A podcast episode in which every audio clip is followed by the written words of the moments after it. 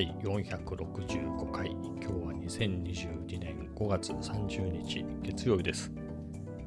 えー今日もね天気が良かったですが気温はそうでもなかったですよね。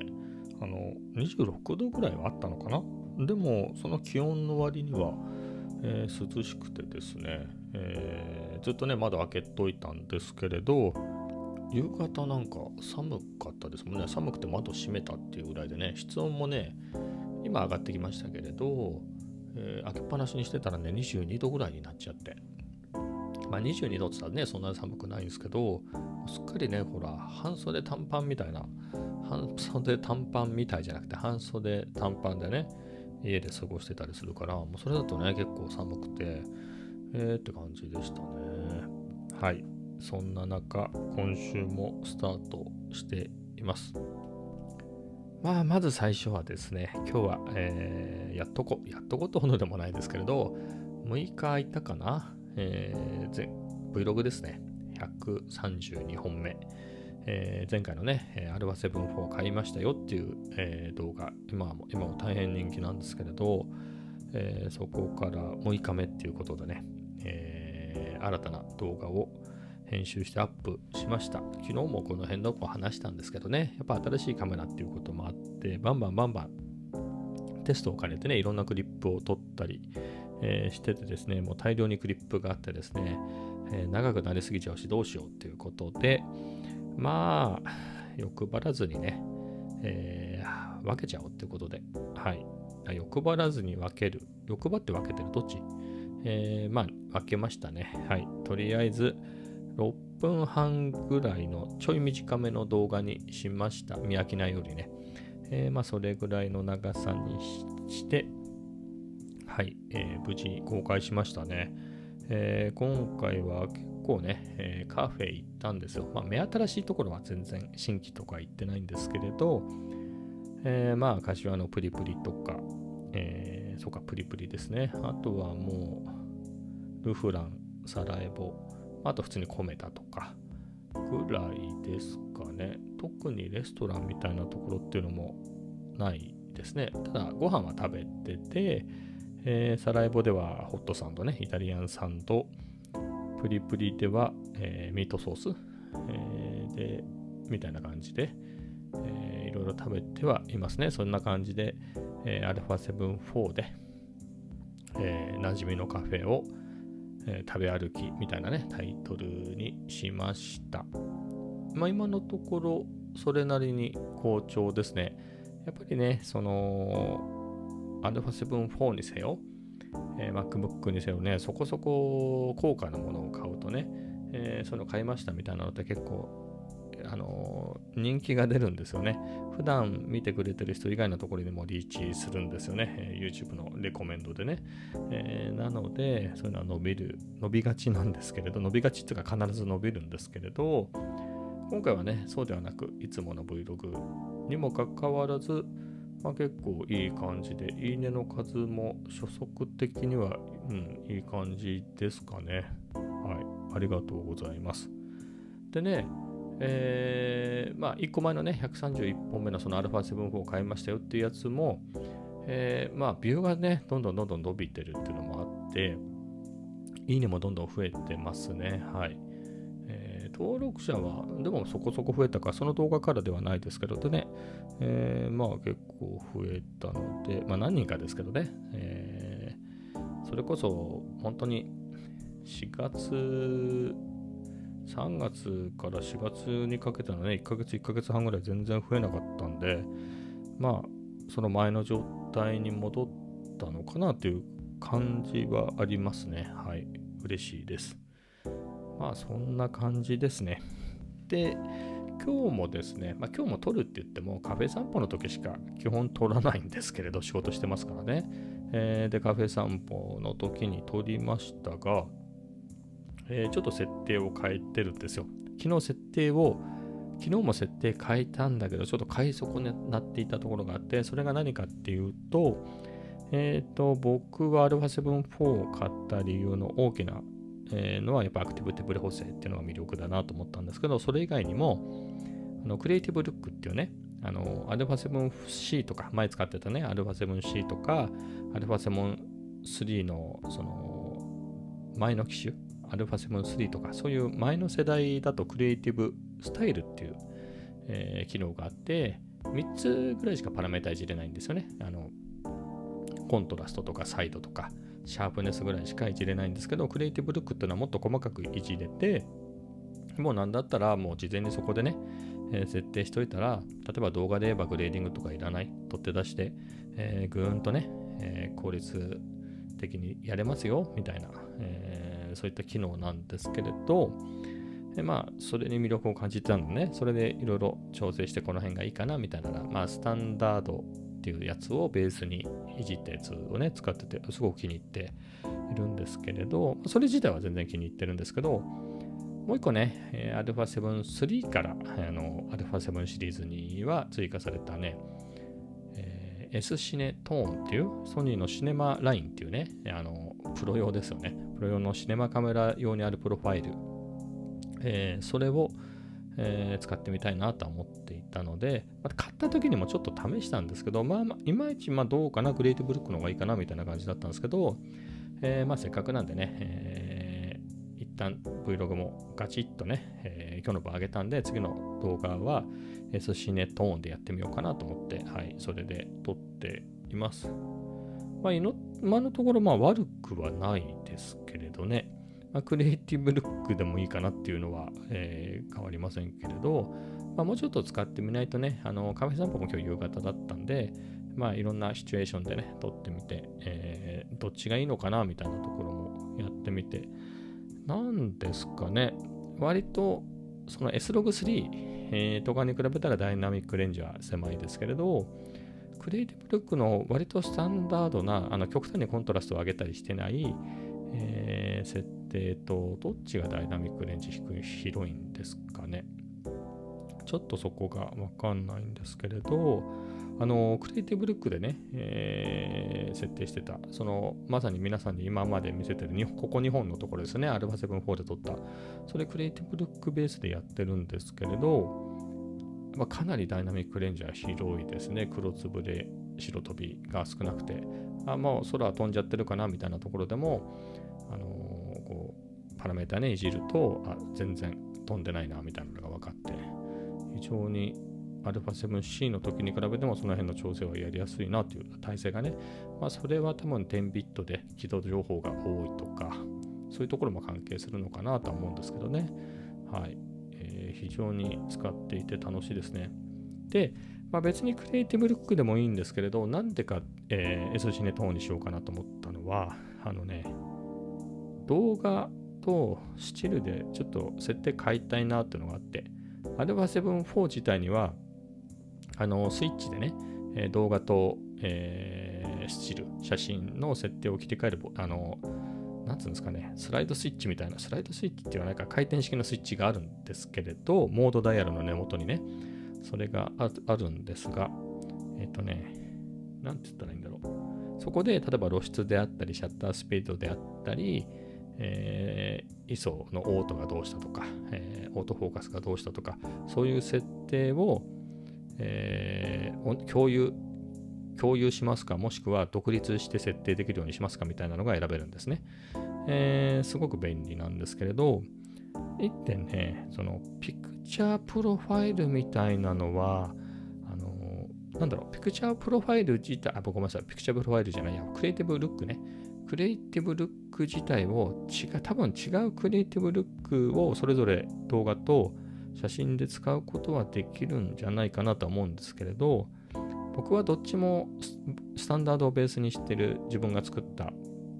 クリエイティブルックが気に入ってるんですけど、写真の方はもうちょっとコントラストとかサイド強めでもいいかなみたいなところを思っていて、えー、今はどっちかというと動画に寄せちゃってるんですね、クリエイティブルック自体を。えー、なので、そうじゃなくて、まあ、クリエイティブルック自体を違うクリエイティブルックを割り当てちゃうっていうのもありだったのかなって今はちょっと思ったんですけれど、まあ、ただちょっと今思いついただけで、えー、今設定でやってるのは、動画の時には、あのー、ピクチャープロファイル11ですね、S シネトーンを割り当てて、えー、スチールに切り替えた時には、これまで通りのね、えー、スタンダードベースのね、クリエイティブルックを使うようにっていう風に、えー、してあげたりすると、よりね、それぞれ写真向け、写真向けって言ってもインスタ向けですよね、簡単に言っちゃうと。あのネットっていうか、あの Mac に取り込んで、振り替えに上げるようなやつはローで撮ってますから、あのローを調整してね、えー、さらに、えー、そっち向きの色に直すんで、まあ、実際には もう本当にインスタ向けの色っていうところなんでね、えー、みたいなところも思っていて、えー、一旦分けてみようかなと思って、えー、S シネトーンをね、動画でやってます。まあ、あとはもう繰り返しになっちゃうけど、S シネトーンってどんな感じなのってのを試したいっていうのもね、ああるだけなんですけれど、まあ、ただ、今いいとも悪いとも言えないですね。クリエイティブルックでいいかなっていうのが、はい、思いますね。全然。まあ、少なくとも、えー、次のね、133本目の動画に関しては、あの、S シネトーンベースでいこうかなと思います。っていうのもね、その、S シネトーンにし損ねてた動画があったんですね。何かで言うと、あのー、動画で、普通のね、M モード、S モード、A モード、P モードみたいなところは、えー、共通で、あの PP11、S シネトーンに設定してたんですけど、僕ね、それ以外に、あの取り歩き、歩きながら撮るみたいなね、そういう動画、ジンバデで撮ったようなね、えー、感じに見える、あの、アクティブデバイブを使った動画、の、設定は、あのー、なんつうんですか、あの、カスタム設定みたいなのありますよね。1、2、3個、えー、ダイヤルで切り替えられて、で、そこに登録してたんですよ。で、そこってもうカスタム設定したやつが登録されてるから、他のね、その SA、MSAP モードのところはちゃんと PP11 に S シネトになってるけど、そのカスタム設定で登録したメモリのやつですね、そこは、あの、前に設定したやつがそのまま登録されてるから、あのクリエイティブルックになってて。えー、というわけで、しかも結構取り 取り歩きのパートが多かったんで、そこで、そっちはクリエイティブルックで、そういうのじゃないクリップが S シネトーンっていうんでね、ちょっと混在しちゃってるっていうのがあるんで、まあそれをね、これから何日か取っていく中で、うん、まあ全部置き換えられるんだったらね、えー、S シネトーンで統一しようかなとは思うんですけれど、まあでも見た感じそんなにわかんないんじゃないかなとはね、調整しますからね、あの似た感じに。えっとは思いますけど、まあそんな感じでやっています。えー、さてね、Amazon のタイムセール？何何でしたっけ？なんだかセールやってましたよね。毎日やってるやつじゃなくて、週末だけ今週末？先週末かやってたんですけれど、まあ今回はね、えー、何も買わずに終わりましたね。まあ気になって一応チェックしていたもの、まあ欲しいなと思っていたものはあったんですけど、まあそれがタイムセールになってなかったりもあったんですけれど、まあこれいいかなと思ってたやつで言うと、あのね、ちっちゃめの LED ライト、撮影用のね。えー、そういうので言うと僕もね、あれなんだろう、オランジかな。オランジのね、あの、ホットシューとかコールドシューに乗っけるタイプのちっちゃいやつ持ってんですよ。えー、それはただ、色温度は変えられるけれど、あの、カラーではないっていうやつなので、えー、RGB のね、フルカラーのやつがあって、それがね、ちょっと僕が持ってるコンパクトなやつよりはもうちょっと横長で大きいやつが、えっ、ー、とね、5000円ぐらいのが3600円、700円ぐらいで売ってて、うん、ちょっといいかなっていうのは思ったんですよね。何かっていうと、例えば、えー、僕のね、えっ、と、家でね、えー、夜このライブ配信なんかするときに、後ろの方にね、それを置いて、色なんかつけてね、こうやって照らすと、いい感じになるかなっていうのでね、まあ、それ以外にも撮影にも使えるし、ちょっともうね、1個フルカラーのがあってもいいかなと思って、えっ、と、ま、その手のフルカラーの、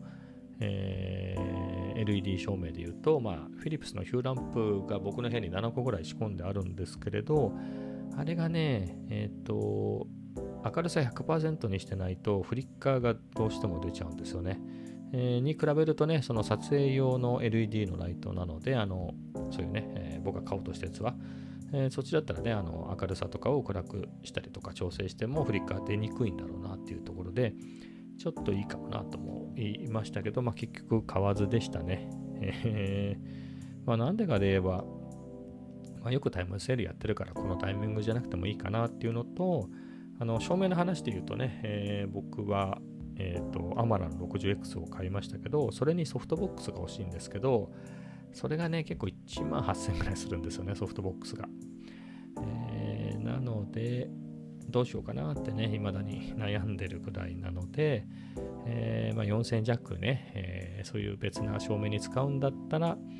え、ソフトボックスの足しにした方がいいかもなということで、はい、えー、これは買わなかったです。他で言うとですね、これはスモールリグか、スモールリグっていう、え、会社のアイテム、撮影系のアイテムなんですけど、クランプですね、ガチャって挟むタイプのやつで、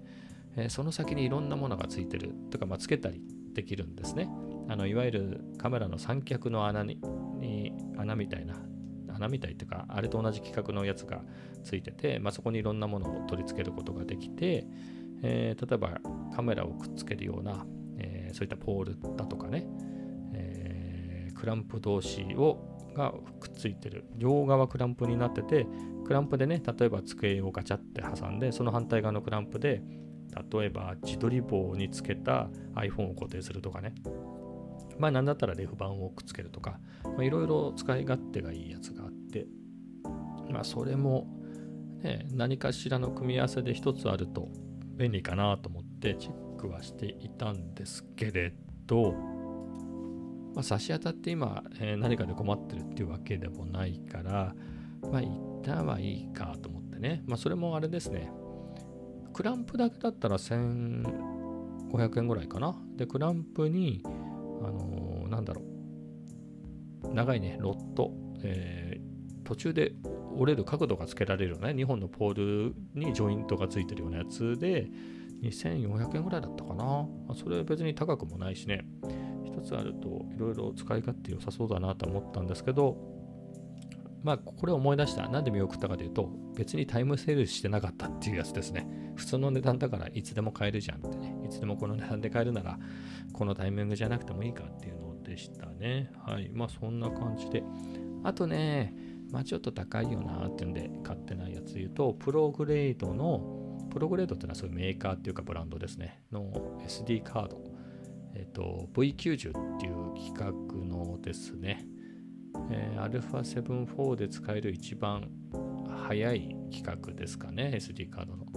えー、まあ、それが欲しいなとは思ってたんですけれど、2万2000円ぐらいするのかな、普段。それが1万8000円ぐらいで売ってたんですけれど、えー、それが V90 って規格で、ただ僕の使い方だと、その下の V60 で十分なんですよね。えー、で僕は今 V30 という機械を使っていて普段それで困ることはないんですけれどあのスロークイックっていうモードがあってそれがね V60 以上じゃないと使えなくてちなみに V90 だとオールイントラっていう形式で、えー、録画するときに V90 じゃないといけないんですけどそれえげつないほど容量を食うんで僕は全然使う予定がないので、えー、V60 までで α7-4 で言うとね、えー、十分だとていくと、そのプログレードの V90 のね、1万8000円のやつを買う必要もないんですが、その安い方のね、V60 ってやつだと8000いくらなんですよ。ただこれがね、タイムセールやってなくて。まあ、ということもあって、じゃあこのタイミングじゃなくてもみたいなところでしたね。まあそういうので買わずでした。まあそんなところですかね。ねあとはね、アンカーのね、製品は結構えっ、とね、20W の、えー、PD 充電器ですかね。えー、僕は、えー、大きいの、えーと、USB-C が2つと USB-A が2つついた、えーと、45W の充電器を持ち歩いてるんですね。で、まあ僕はこれで足りてて、もともと持ってた 20W のは奥さんにあげてね、えー、奥さんが iPhone 13 Pro で使ってますと。で、息子がね、前はえー、だから2、3ヶ月前まで iPhone7 プラスだったんで、あれ急速急速充電できないんで、まあ、PD 充電器をつける理由もなかったんで、普通の充電器だったんですけど、えー、奥さんのね、10R を、えー、お下がりでもらってもらったやつかあげたんで、急速充電できるようになってるんで、えー、そのね、ハンカーの PD 充電器買ってあげようかなと思ったんですが、なんか別に困ってないっていうから、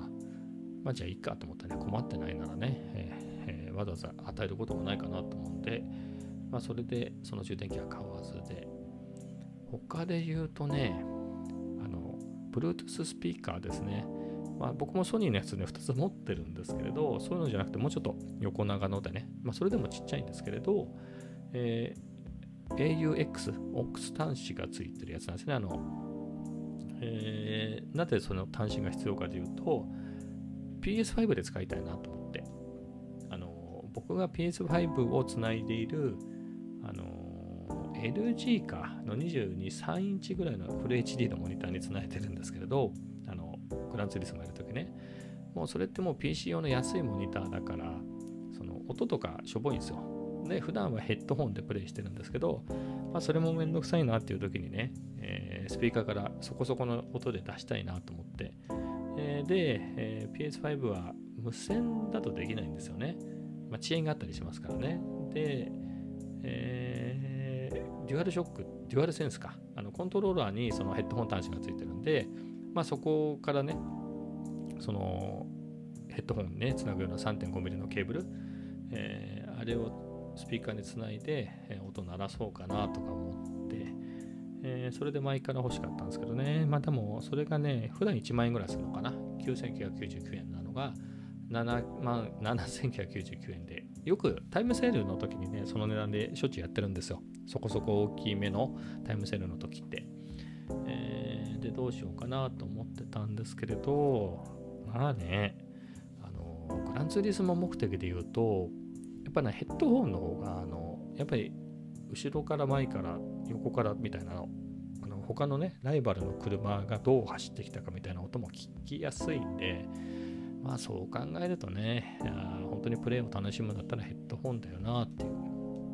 じゃあいらないかみたいなのでね。まあそういうのことを思ってて、えー、ずっとそんな感じで買ってなかったんですけどね、まあ、今回もパスっていう感じでしたね。そんなところでしたね。あとはね、年中、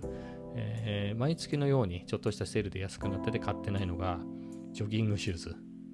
えー、欲しいなと思うんですけど、あのサイズもね、まあ、大体でいいじゃんとは思うんですよね。別にそのタイムを競うとかじゃなくてね、そもそもノロノロ2キロぐらいしか 走らねえから、えー、何でもいいんですけれど、なんかいざとなるとね、あのサイズが選べるじゃないですか。で、あの、4E とか 2E とか 2D とか、あの幅なんですかね。ああいうのもよくわかんないしな。あの、多分27センチで十分だろうなとは思うんですけれど、幅がよくわかんないから、それで買えずに、あの、3000何百円ぐらいの安いやつなんですけどね、タイムセールで。えー、まあ、それも買ってないしな、みたいな。今回も買ってないですね。まあ、ぐらいですかねまあそんなところで、えー、何も買わない間にタイムセールの期間が終わってしまいました。無事に、無事にというかね。まああれは7-4買ったばっかりですからね。そうそううだうだね、あれこれ買ってもっていうので。まあでもね、結構ソフトボックスもね、さっきも言いましたけど、1万7000、1万8000弱かな。えー、で、なんですけれど、レンズもね、また欲しいですよね。あの 1635F4 の PZ、えー、作例見てるとね、かなりいいなと思って。15万ぐらい、15万ぐらいしますからね。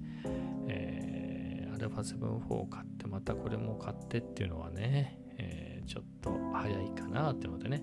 あんまりね、一度にやりすぎると飽きちゃったりしますからね。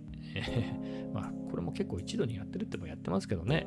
10ヶ月おきで3台ね、フルフルサイズのミラーレス買い替えて、レンズもそこそこ買って、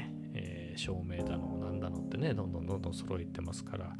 そういう意味では結構突っ走ってるところはありますけれど、まあ、あまりやりすぎてもね、えーえー、徐々に徐々にでいいかなと、なるべく、えー、ゆっくり楽しもうかなと思います。え、まあ今日はこんなところですかね。はい。そういうわけで、それではまた明日。